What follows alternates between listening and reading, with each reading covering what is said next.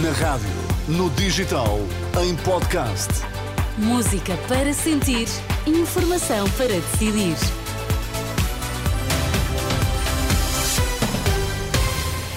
Vamos lá amanhã de quarta-feira, hoje é dia 21 de fevereiro. Bom dia, Sérgio Costa. Bom dia, Inês. Quais são os destaques desta edição das sete? Protesto de polícias. Ministro da Administração Interna admite procedimentos disciplinares e até criminais. Falta debater o essencial da justiça na campanha eleitoral.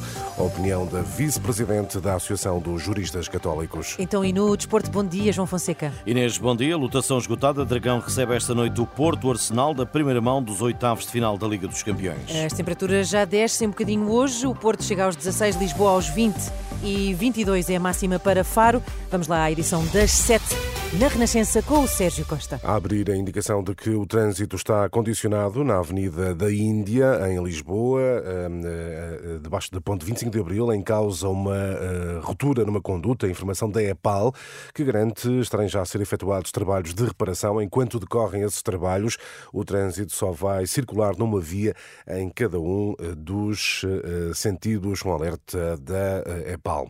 Procedimentos disciplinares e até criminais. O ministro da da Administração Interna admite avançar com processos contra elementos das forças de segurança presentes no protesto de segunda-feira junto ao Capitólio em Lisboa. Perante indícios de indisciplina, José Luís Carneiro confirma ter dado ordens ao Comando-Geral da GNR e à Direção Nacional da PSP para o apuramento de responsabilidades. Tive uma atitude eh, muito perentória na orientação política que dei, quer ao Comando-Geral da Guarda, quer também à Direção Nacional da PSP, para que indícios que pudessem ser estabelecidos estabelecidos entre quem fomenta a indisciplina e quem pratica atos que configurem indisciplina, possa haver o respectivo procedimento disciplinar e, eventualmente, procedimento uh, criminal. José Luís Carneiro, na última noite, em entrevista à CNN Portugal, o ministro admite avançar com processos contra elementos das forças de segurança presentes no protesto junto ao eh, Capitólio. Entretanto, a plataforma de sindicatos das forças de segurança cancela os eh, protestos que estavam agendados para 2 de eh, março. O debate sobre a justiça está a esquecer o essencial. O setor precisa de reformas urgentes, mas não orientadas a quente por casos mediáticos. A tese é de vice-presidente da Associação dos Juristas Católicos à Renascença. Inês Quadros lamenta que o tema da justiça tenha entrado na campanha a reboque dos casos recentes que abalaram o poder político no continente e na Madeira. Apela por isso a consensos nesta matéria. É preciso que as alterações legislativas que são necessárias, isso é consensual entre todos os partidos, não sejam determinadas de facto por casos concretos. A alteração legislativa feita a pretextos dos casos mediáticos gera muita instabilidade legislativa. O que é relevante é que haja um consenso alargado para melhorar todos os aspectos que precisam ser melhorados. O apoio judiciário, diz Inês Quadros, é praticamente esquecido no discurso da campanha, é também um tema fundamental. Declarações da vice-presidente da Associação dos Juristas Católicos à jornalista Liliana Monteiro, uma entrevista disponível em rr.pt. Hoje pode ser complicado fazer uma radiografia ou um ataque nos hospitais públicos do norte e centro do país. Os técnicos superiores de diagnóstico e terapêutica estão em greve, um protesto que se repete amanhã na região sul. Além da greve, estão agendadas duas concentrações, uma no Porto, frente ao Hospital São João, a partir das 11h30 da manhã, outra acontece amanhã em eh, Lisboa. A partir desta hora, tratores arrancam em direção a Madrid. É mais um protesto dos agricultores espanhóis. A organização prevê que estarão mais de meio milhão de tratores hoje no centro da capital espanhola. As autoridades de Madrid aconselham quem viajem para a cidade a deixar o carro em casa e opte por utilizar o metro e uh, os comboios. Estão ainda previstas marchas em cinco outras províncias: um, Córdoba, Gran Canária, Málaga, Múrcia e uh, Palência. Crise no Mar Vermelho. Os rebeldes Houthis atacaram um navio com ajuda humanitária a caminho do Iémen. De acordo com o exército norte-americano, foram disparados dois mísseis uh, antinavio contra um cargueiro com auxílio humanitário que se dirigia para o Porto de Aden. Liga dos Campeões, Futebol Clube do Porto Arsenal, com lutação esgotada, é o destaque da informação desportiva, João Fonseca. Casa cheia para a primeira mão dos oitavos de final. Os Dragões vão defrontar uma equipa que nos últimos cinco jogos fez 20 golos, mas na baliza azul e branca estará Diogo Costa. O internacional português confia que os ingleses vão sentir a força da equipa de Sérgio Conceição. Nós estamos preparados para, para tudo que o Arsenal é, tanto como ofensivamente como defensivamente. Obviamente que todos têm, têm os seus pontos fracos e, e obviamente também que ainda não desfrutaram o, contra o Porto, uma equipa como o Porto, e com certeza como ter as suas dificuldades também. Jogo às 8 da noite, com relato aqui na Renascença. Ainda hoje defrontam-se em Itália o Nápoles de Mário Rui contra o Barcelona de João Cancelo e João Félix.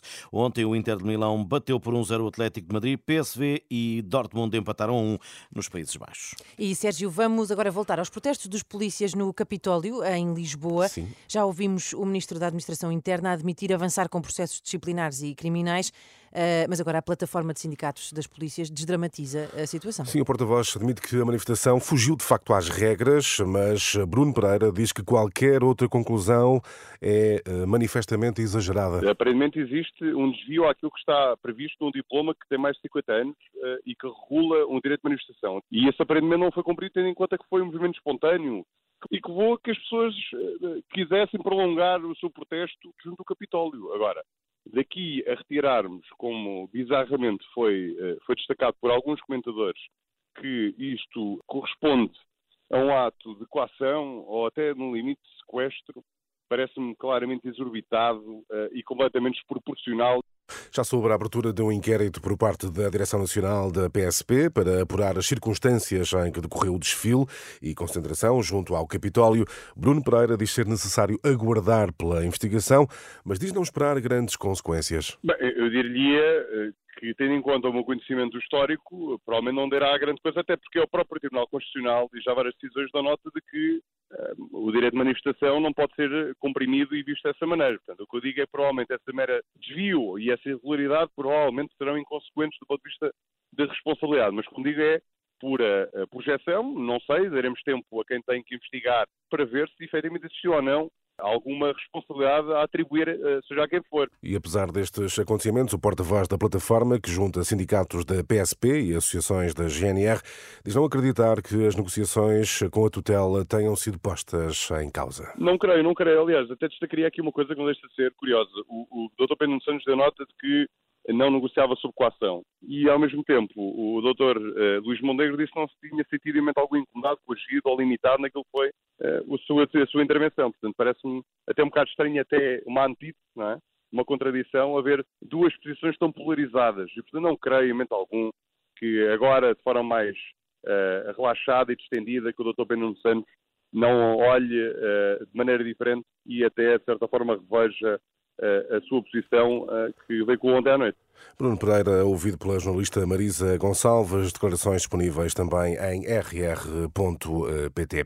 E a fechar, Inês, uhum. o velho ditado não há duas sem três, nem três sem quatro. Estão a ser produzidos quatro filmes sobre os Beatles, um por cada membro da banda. É verdade, o realizador Sam Mendes está a trabalhar em quatro biopics e terão estreia oh. em 2027. Um, não são conhecidos ainda os atores que vão interpretar cada um dos membros dos Beatles, mas um filme filme uh, biográfico para cada elemento dos Fab Four de uh, Liverpool. Eh, Extraordinário. não há duas sem três, nem três sem quatro. Ora, é pois, será que se cruzam ali pelo caminho? Não sei.